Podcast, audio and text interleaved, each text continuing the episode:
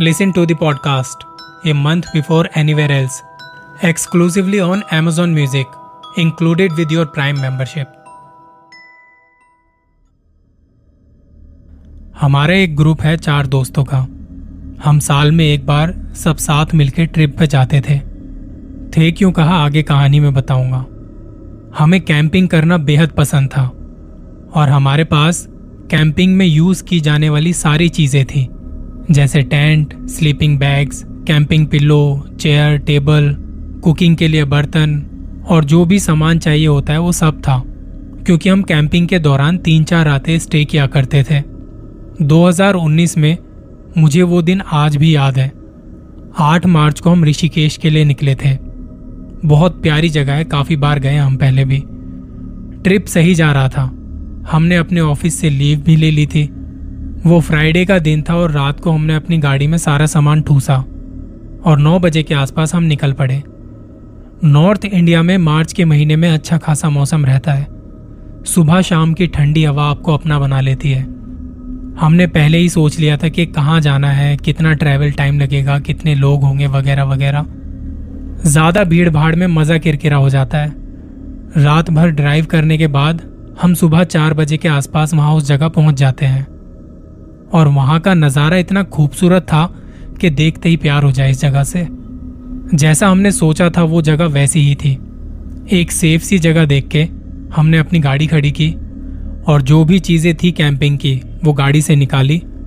मेरे एक दोस्त ने कहा, अपना कैंपिंग टेंट पहले ही लगा लेते हैं। वीकेंड पर और भी लोग आ जाएँगे, फिर ये जगह भी हाथ से निकल जाएगी। इस वक्त वहाँ गिने चुने टेंट ही लगे हुए थे। हमने भी अपना टेंट एक बढ़िया सी जगह पर लगा दिया। और फिर थोड़ा आराम किया। सुबह नौ बजे के आसपास हमारी आँख खुलती है।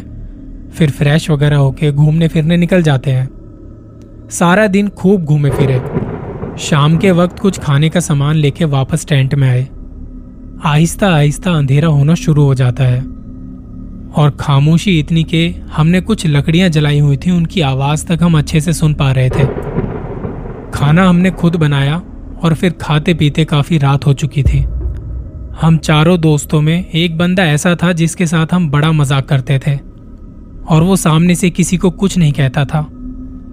हम उसकी खिंचाई कर रहे थे, और ऐसे में फिर किसी ने भूतों की कहानियों का ज़िक्र छेड़ दिया। तब मैंने अपने दोस्तों को कहा, ध्यान से करना जो बात करनी है, क्योंकि जब इनके बारे में बातें होती हैं तो ये आपके पास आके सुनते हैं उन बातों को। ये याद रखना। एक दोस्त कहता, तू डरा मत, ऐसा कुछ नहीं होता। और ऐसी खूबसूरत जगह पर ये नेगेटिव बातें मत करो यार। और वो मेरा दोस्त जिसको सब तंग करते हैं, वो चुपचाप बैठा हुआ है। उसके चेहरे के एक्सप्रेशन मुझे कुछ सही नहीं लग रहे थे। फिर मैं अपने बाकी दोस्तों से कहता हूँ कि काफ़ी रात हो गई है, अब सोने चलते हैं। हमने जो आग जलाई थी, वो अब बुझ गई थी। कुछ ज़रूरी सामान उठा के टेंट में सोने चले गए। थक चुके थे तो पता नहीं चला कब कम में नींद आ गई। अच्छी खासी ठंड थी वहाँ। टेंट को अच्छे से बंद करके डिम लाइट जला के हम सो रहे हैं। रात के तकरीबन दो बजे के आसपास मुझे प्यास लगती है।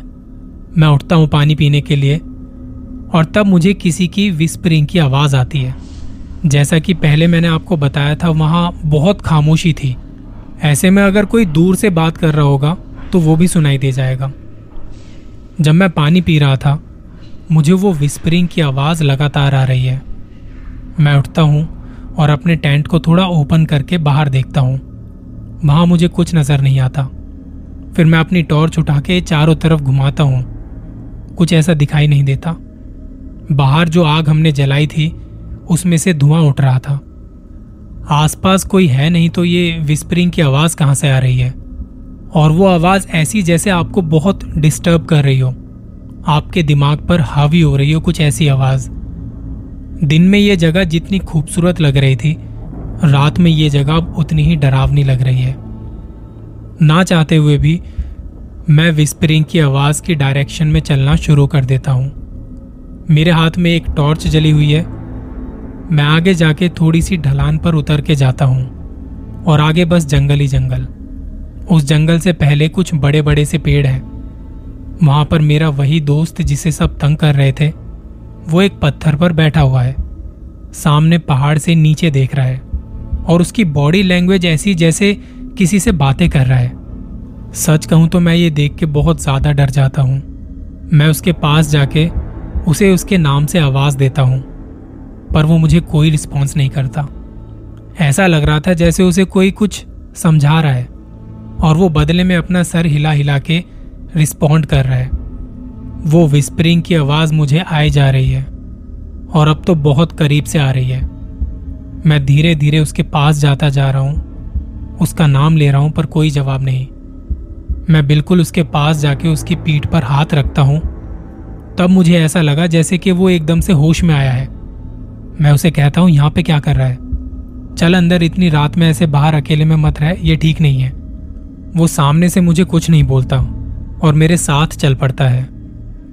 मैं उसे उसके टेंट में छोड़ देता हूँ कि सो जा यहाँ और सुबह बाहर आना। अब मैं तुझे बाहर देख ना लूँ।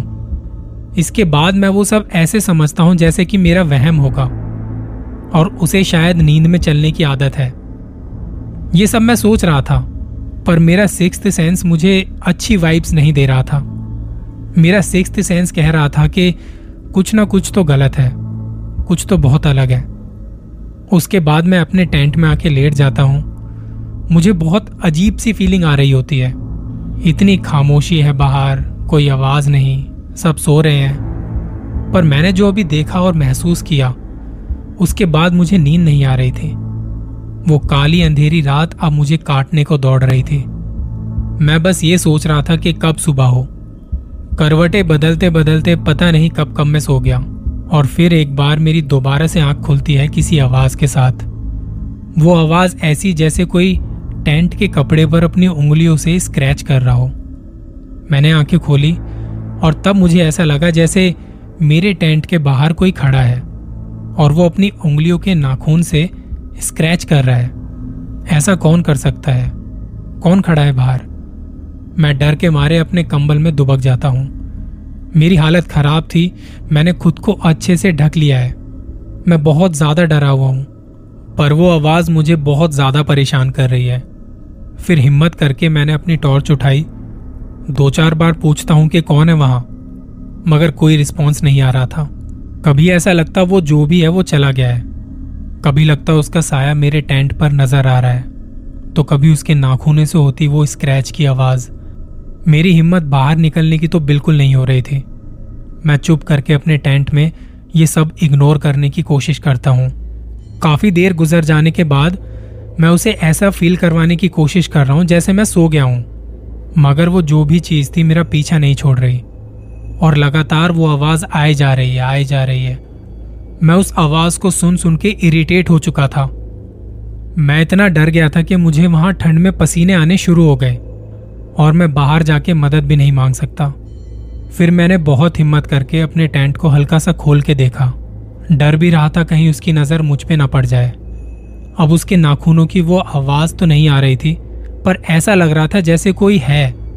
वो यहीं आसपास ही है मेरे। टेंट खोला तो मुझे सामने दूसरी तरफ़ मुँह करके मेरा वही दोस्त उस जगह पर बैठा दिखाई दिया जहाँ हमने आग जलाई थी। मैं फिर से उसके पास जाता हूँ। उसके नाम से आवाज़ देता हूँ। वो मेरी तरफ़ मुझे इशारा करता है कि चलो चलो मेरे साथ। वो मुँह से कुछ नहीं कहता, बस इशारे में सब कुछ कहता है। फिर मैं भी उसके साथ चल देता हूँ। और चलते चलते वो मुझे एक अलग सी जगह ले आता है, जहाँ हमारे कैंप लगे हुए थे उससे बिल्कुल अलग जगह। हम वहाँ पहुँचते हैं, तब वो मुझे कुछ बोलता है। और ये मोमेंट ऐसा था कि मेरा दिल इतनी तेज धड़क रहा है जैसे बाहर आ जाएगा। उसने जब मुझसे बात करनी शुरू की तो वो मेरे दोस्त की आवाज़ नहीं थी। मेरे दोस्त के अंदर से कोई और आवाज़ आती है। और वो आवाज़ ऐसी कि मैं समझ नहीं पा रहा था कि ये क्या है। वो कहता कि तुम लोग रात को इसे बहुत तंग कर रहे थे ना? मैंने कई बार नोटिस किया है तुम लोग इसे बहुत तंग करते हो।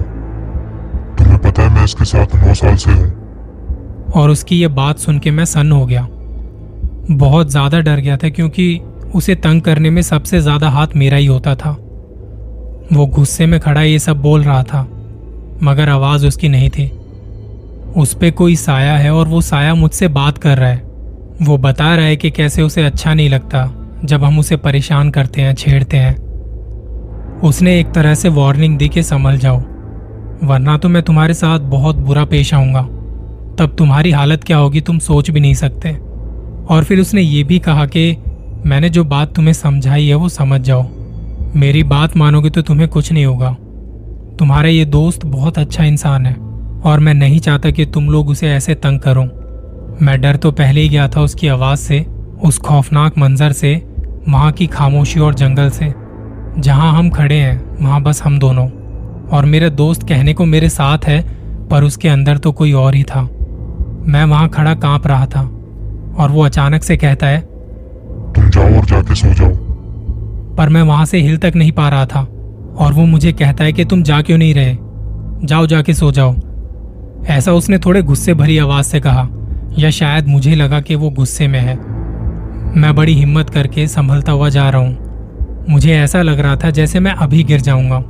मैं अपने टेंट में आता हूँ और मुझे ये डर लग रहा है कि कहीं वो दोबारा से ना आ जाए। मैं भगवान को याद करता हुआ और जो जो मुझे आता था, सब बड़बड़ा रहा था। मैंने बहुत डरते हुए वो रात गुजारी थी। मुझे बिल्कुल नहीं पता था कि मेरे दोस्त के ऊपर कोई साया है। और उसने ये भी कहा था कि जब से मैं इसके साथ हूँ, तुम लोगों के भी साथ हूँ। अगली सुबह जब हम चारों साथ होते हैं, जब उसका कोई मज़ाक बनाता है तो उसके चेहरे पर गुस्सा दिखना शुरू हो जाता है। पहले वो ऐसा नहीं था, पर अब शायद मेरे सामने आने के बाद से वो और ज़्यादा एग्रेसिव हो गया है। मैंने ये बात किसी और को नहीं बताई। इसके बाद जब भी हमारी कोई ऐसी बात होती और दोस्त उसे तंग करते तो मैं बात को घुमाने की कोशिश करता। उसके चेहरे को देख के मुझे पता लग जाता था कि अब वो इस पे हावी हो गया है। उसको अब गुस्सा आ रहा है। मैं खुद से ये सवाल किया करता था, क्या मुझे उसके घर वालों को, अपने दोस्तों को ये बताना चाहिए? पर मेरे अंदर ये भी डर था कि कहीं वो मुझे मार न दे। मैंने सुनी है उसकी वो भयानक आवाज़। मैंने देखा है उसका वो चेहरा जब वो गुस्से में मुझसे बात कर रहा था। उसकी वो डरावनी आँखें मुझे आज भी याद हैं। चार साल पहले का वो ट्रिप मेरा मेरे दोस्तों के साथ आखिरी ट्रिप था। अब उनसे मिलना भी नहीं होता। सब अपनी अपनी दुनिया में बिज़ी हो गए हैं। मैंने भी अपनी एक अलग दुनिया बसा ली है। पता नहीं मेरा वो दोस्त कैसा होगा अब। वो साया उसके साथ अब क्या कर रहा होगा।